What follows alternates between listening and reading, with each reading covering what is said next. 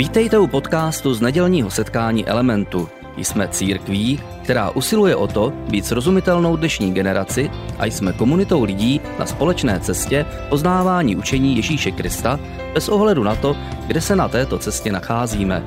Doufáme, že dnešní přednáška bude pro vás užitečná. Randyho a já bych vlastně chtěla navázat na to jeho slovo a na to hlavní poselství nebo tu myšlenku, kterou dneska společně budeme probírat v tom druhém týdnu, který je před námi modlitební kampaně Oxygen. A Randy tady mluvil po vzbuzení eh, k tomu, aby jsme počítali ve svém modlitebním eh, životě s Duchem Svatým a připodobnil to k cestě do hor, že pokud bychom chtěli jít do vysokých hor a šli bychom tam bez průvodce, tak nějak tak to může vypadat v našem duchovním životě, pokud bychom chtěli se modlit, ale nepočítali bychom vůbec s Duchem Svatým. Eh, chtěli bychom jít do hor a nevzali bychom si sebou průvodce. A když hovoříme o modlitbě, tak můžeme hovořit také o tom, že ve svém životě každý z nás zažije spoustu zkušeností s modlitbou a pokusů s modlitbou. A možná, že když dneska budete uvažovat o sobě a o modlitbě, o tom tématu modlitby, tak máte před očima horu, na kterou jste vlastně ještě ve svém životě nikdy nevyšli.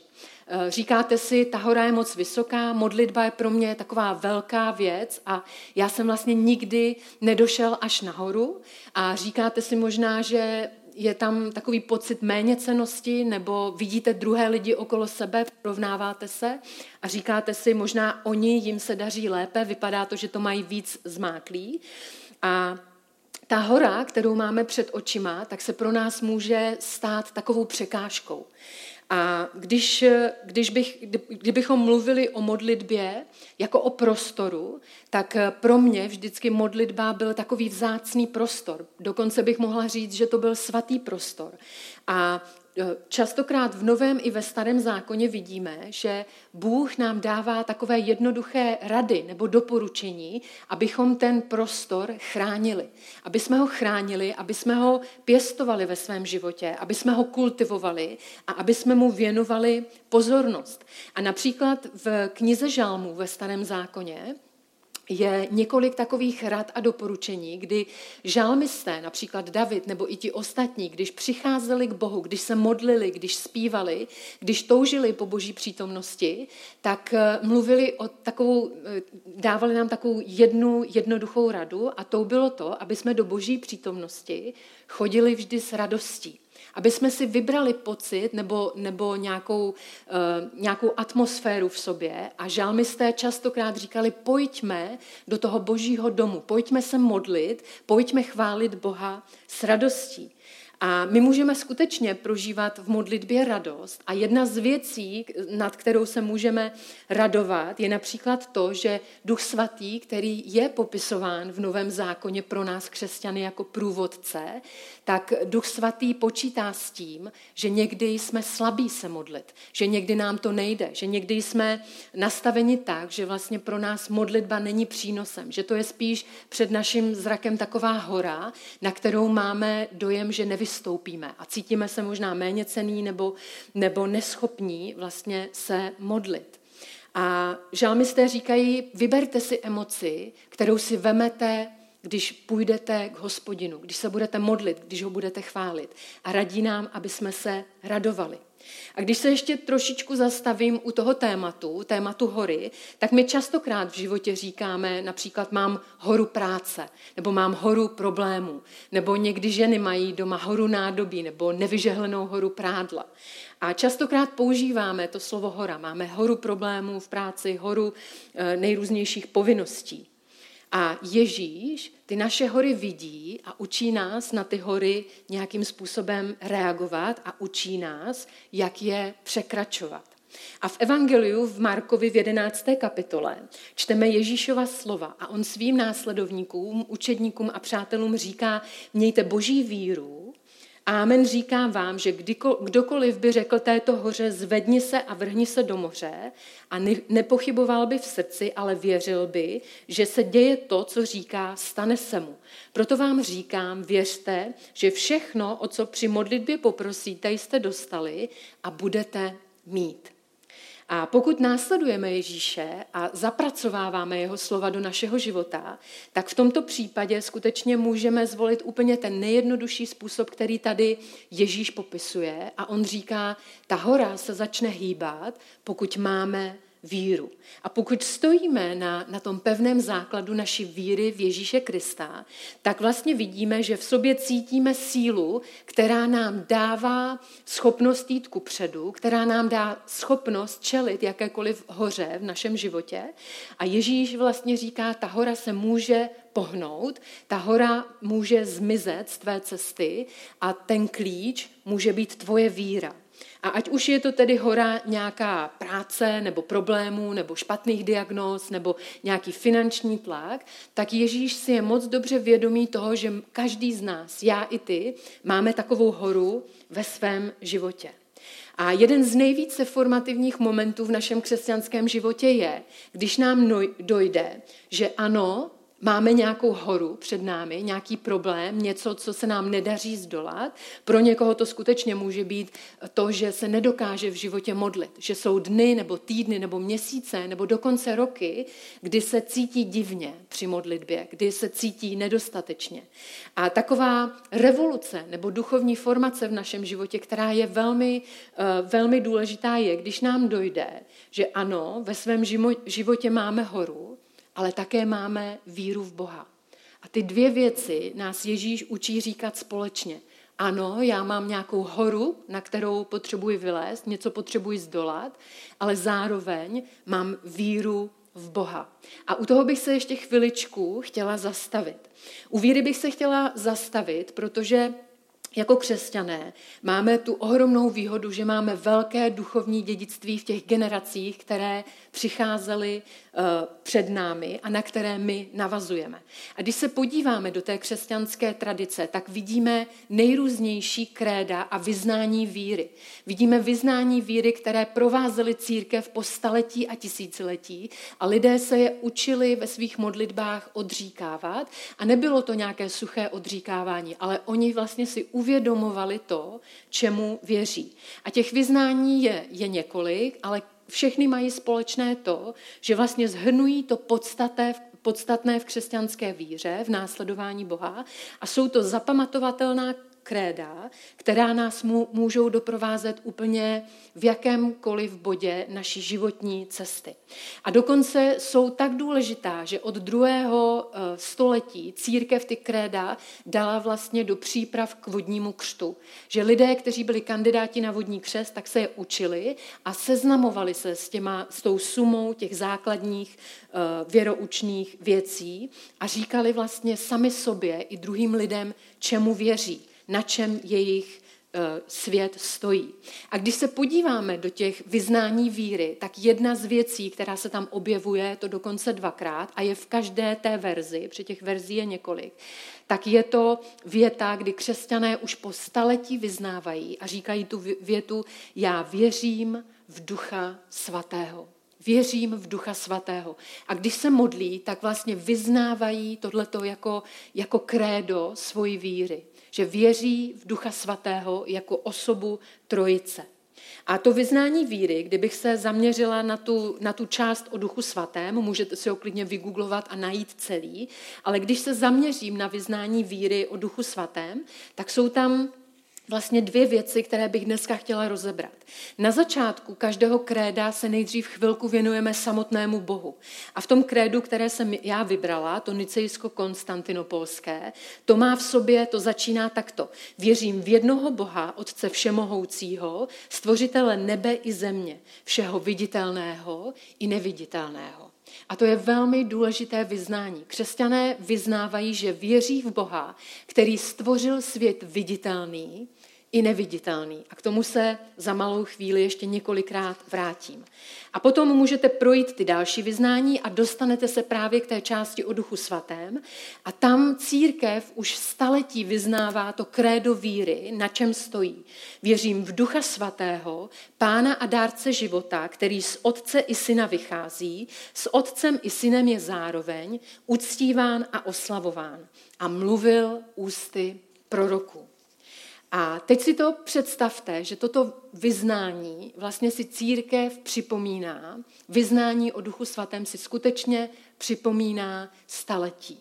A je to vyznání, které nevisí jenom v nějakém vzduchoprázdnu, ale je pevně uloženo v prohlášení, které vlastně Ježíš řekl svým učedníkům v Evangeliu, když odcházel, ještě než byl ukřižován, a říkal jim několik zaslíbení o Duchu Svatém. A sám Ježíš vlastně dal místo a řekl, Duch Svatý bude mít místo ve vašem životě. Pokud mě následujete, tak do vašeho života přijde přítomnost Ducha Svatého a nejenom, že bude s vámi, ale on bude bydlet ve vás. A Ježíš to dal jako zaslíbení. A pojďme si teď připomenout jenom několik těch zaslíbení z Evangelií, protože si myslím, že jsou velmi důležitá a že je dobré si je připomínat a, a vnášet je do našeho modlitebního života. Ježíš například na jednom místě v Evangelium Jana ve třetí kapitole řekl, vítr vane kam chce, slyšíš, jak hučí, ale nevíš, odkud přichází a kam jde tak je to s každým, kdo se narodil z ducha. A tady vidíme, že Ježíš říká, duch je jako vítr. Dneska v Hradci i v Pardubicích byl ohromný vítr. Já jsem ráno vstávala a sundávala jsem rychle truhlíky z devátého patra, aby nepopadaly sousedům na auta. A viděla jsem vítr v těch korunách stromů a na ulici, ale vlastně vítr jako takový nevidíme. My vidíme jeho působení. Duch je jako vítr. My ho nevidíme, ale vidíme jeho působení. A tady se dostáváme k té myšlence viditelného a neviditelného světa. Světa fyzického a světa duchovního. A apoštol Pavel říká takové velmi jako důležité prohlášení a v něm vlastně zhrnuje, proč je duch svatý důležitý, i když ho často nevnímáme a nevidíme. A říká například, že duch svatý je podstatný také proto, protože nikdo, kdo prohlásí, že Ježíš Kristus je pán, to nemůže učinit jedině v duchu svatém. Častokrát my nevidíme, jak duch svatý působí v životě člověka, ale pokud člověk začne vyznávat ve svém životě Ježíše Krista jako pána, tak apoštol Pavel říká, nemůže to dělat jinak, než pod, pod tou zkušeností, kdy duch svatý pracuje v jeho srdci a dává mu to zjevení. A pokud bychom se podívali ještě na jedno místo z Evangelia ze 14. kapitoly Jana, tak tam si dneska připomeneme to zaslíbení, které platí pro každého i v dnešní době, kdo se rozhodl Ježíše následovat. A Ježíš tady říká svým učedníkům, těm, kteří stáli před ním, ale i každému, kdo se po ta staletí k němu i dnes obrací. A říká, jestliže mě milujete, zachovávejte má přikázání. A pak říká velmi důležité zaslíbení. Já pak požádám Otce a dávám jiného utěšitele, aby s vámi zůstal na věky, totiž ducha pravdy, jehož svět nemůže přijmout, neboť ho nevidí. Tady znova narážíme na tu realitu, je něco viditelného a neviditelného, něco duchovního a něco materiálního, tělesného. A potom dál pokračuje a říká, svět ho nevidí a nezná. Vy ho však znáte, neboť žije u vás a pak říká zaslíbení a bude ve vás. Nechám vás, jak, nenechám vás jako sirotky, přijdu k vám a ještě kratičko mě neuvidíte, eh, svět mě neuvidí, ale vy mě uvidíte. A tady se nám znova vrací a jako mnohokrát se nám ještě vrátí svět viditelný v křesťanském životě a neviditelný. A následování, o kterém Ježíš hovoří, je tady jasně spojeno s přítomností Ducha Svatého v našem životě. A potom epištoly a skutky nám přinášejí příběhy a různá vyučování a teologii o tom, že skutečně je to Duch Svatý, že ty tři největší ctnosti křesťanské v našem životě, jako je víra, láska a naděje, se rodí uprostřed našeho srdce prací a přítomností Ducha Svatého. A Duch Svatý je tady pro nás jako průvodce a utěšitel, který je s námi tady a teď. A to je ohromný rozdíl od toho, co vlastně jsme viděli v židovské části Bible ve Starém zákoně, kde zkušenost s Duchem Svatým byla spíše v nějakém projevu na začátku, když byl ten uh, zákon dán, a potom najednou od toho lidé začali odstupovat a neměli zkušenost s Duchem Svatým a ten zákon se začal vlastně stávat jenom pravidlem a lidem začalo tvrdnout srdce.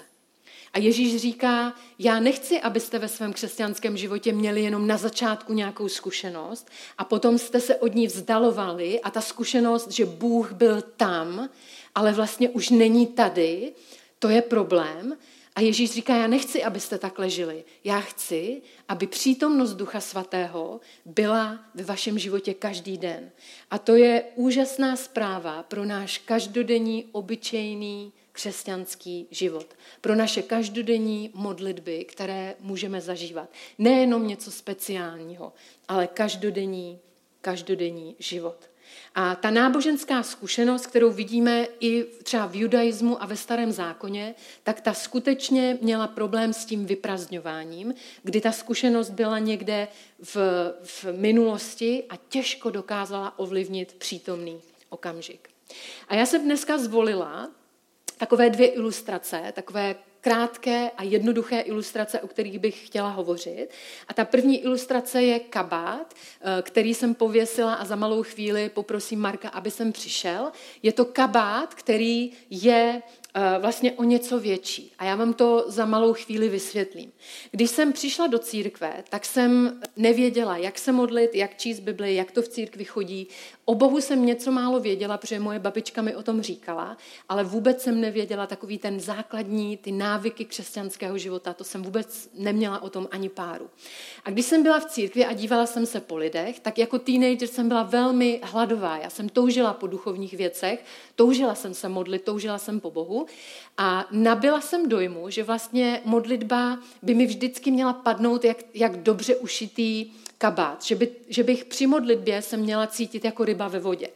Ale ať jsem dělala, co jsem dělala, tak jsem nikdy ten pocit nedostala a vždycky jsem se plácala. Vždycky jsem měla dojem, že když si ten kabát vemu, tak je mi velký, neforemný, nesluší mi, nejde mi to. Prostě měla jsem takový zvláštní pocity.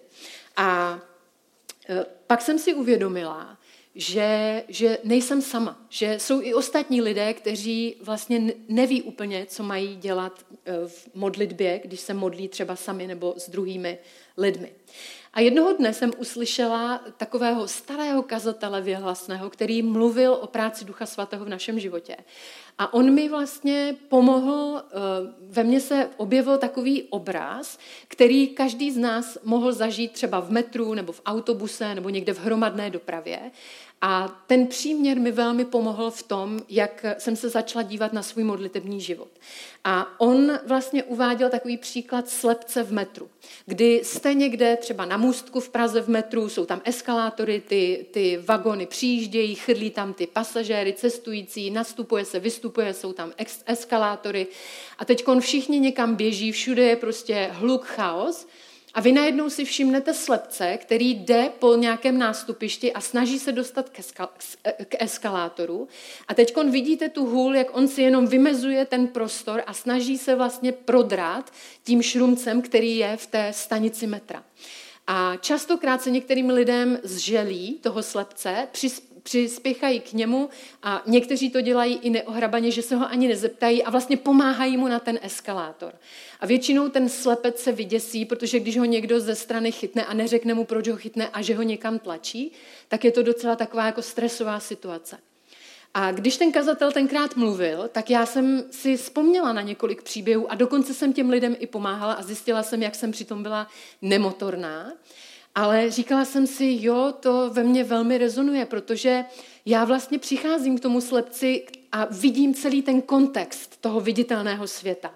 Ale on tady reprezentuje člověka, který nevidí vůbec nic z toho, co já vidím.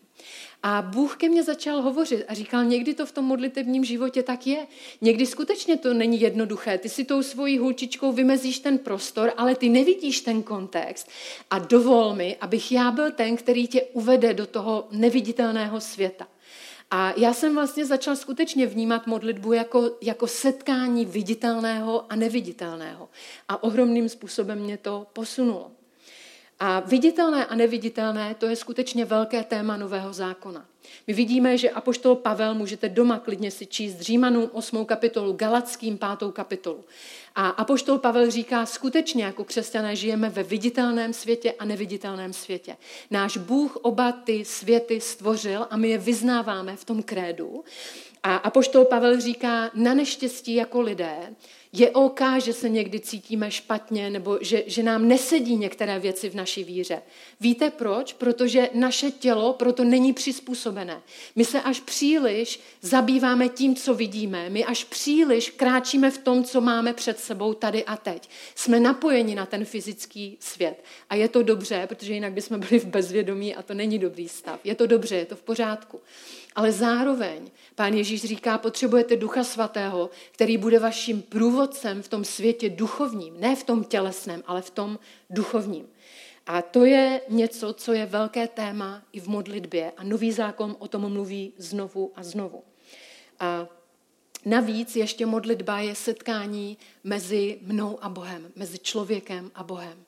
A já bych vám chtěla ukázat fotku, kterou se snažím tlačit do svého modlitebního života. Je to obrázek takových dvou rukou, jedné velké a jedné malé.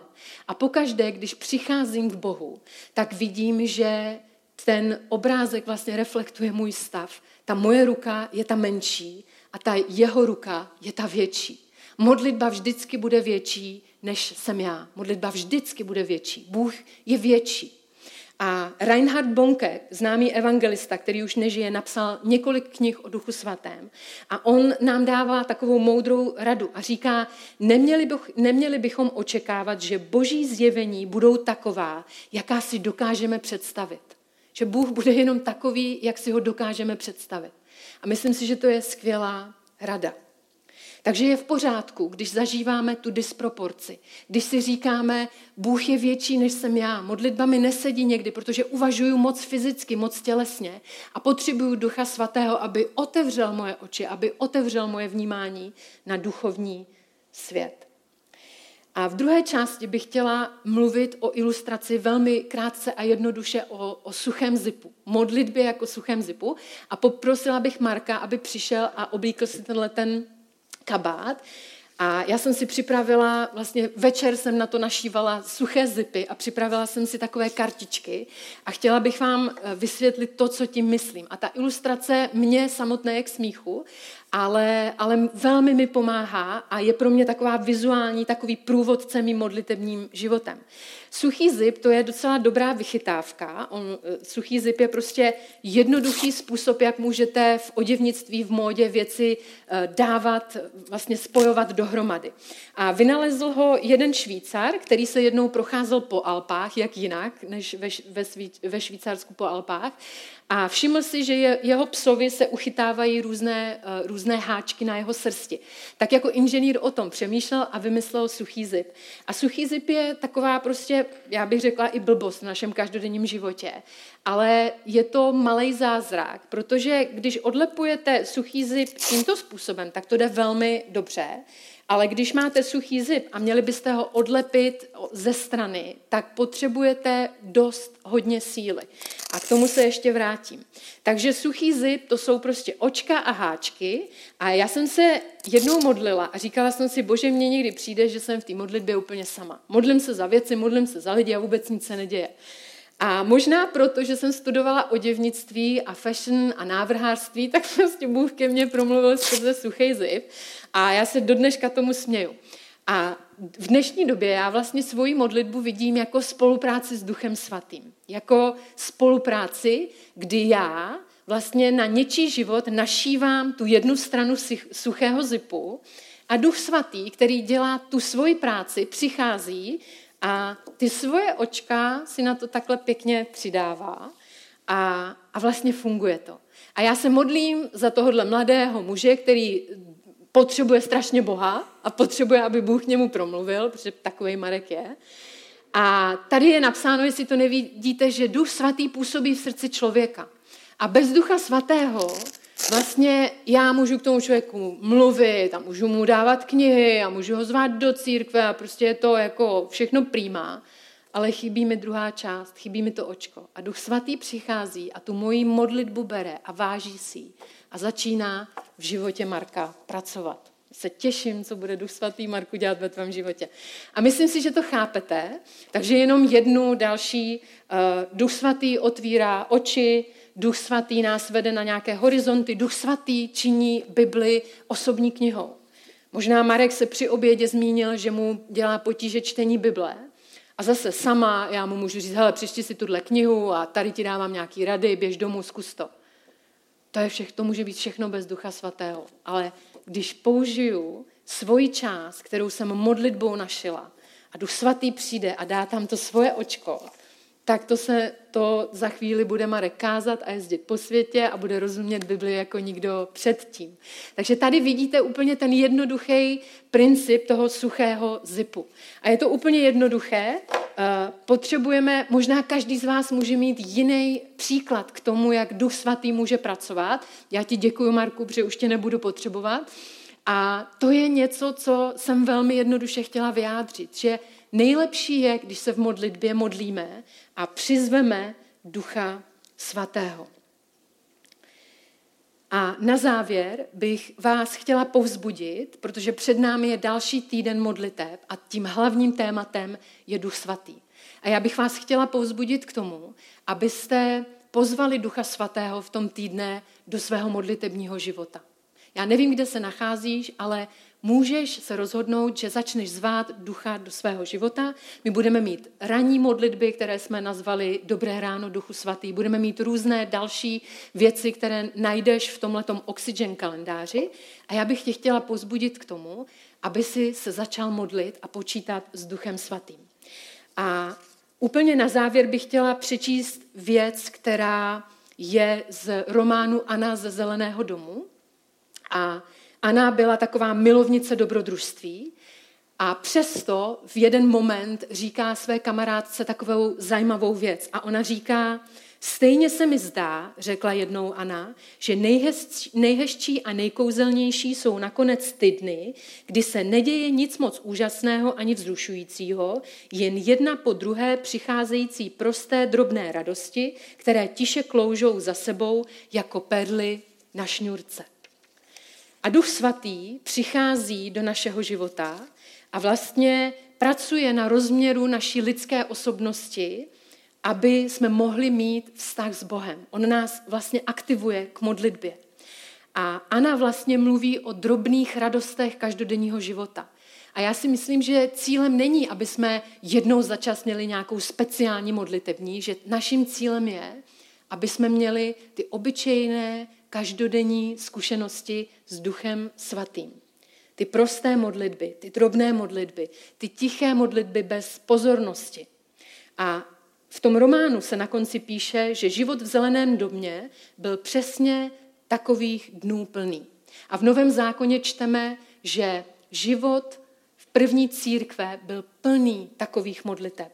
A já vám přeju, aby i váš život byl plný obyčejných, každodenních modliteb, do kterých pozvete Ducha Svatého.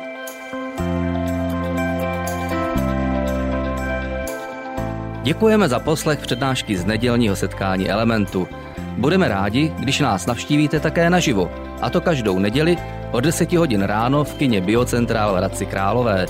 Být na místě přináší větší zážitek, výbornou hudbu a přátelskou atmosféru, více informací o našich aktivitách najdete na webu element.cx nebo na Facebooku Element Hradec. Těšíme se na vás.